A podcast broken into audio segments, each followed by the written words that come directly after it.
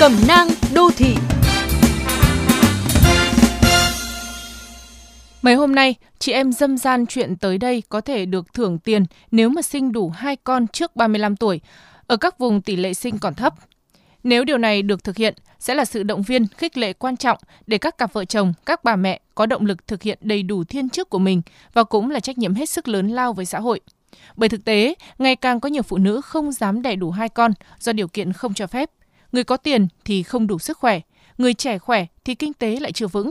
Có người kinh tế tạm đủ, sức khỏe tạm ổn nhưng vẫn không dám sinh thêm con vì sau một lần sinh nở phải hy sinh quá nhiều cơ hội phát triển bản thân và tận hưởng cuộc sống. Trên danh nghĩa, phụ nữ đi làm trở lại sau 6 tháng thai sản. Nhưng quãng đời thời gian buộc phải sao nhãn công việc, tạm gác đam mê sở thích cá nhân là rất dài. Vì như các cụ vẫn nói, có con thì non việc. Mấy năm nuôi con mọn, không có thời gian tìm hiểu sâu về chuyên môn và cập nhật tri thức mới, cơ hội trong công việc bị giảm sút, có người phải chuyển chỗ làm.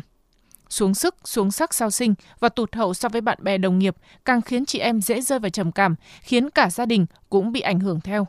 Vì thế, để khuyến khích mỗi cặp vợ chồng sinh đủ hai con, ngoài chính sách hỗ trợ của nhà nước và địa phương, điều quan trọng đầu tiên và trên hết là sự chia sẻ, động viên từ trong mỗi gia đình. Phụ nữ cần được thấu hiểu với những thiệt thòi, hy sinh khi đảm nhận thiên chức.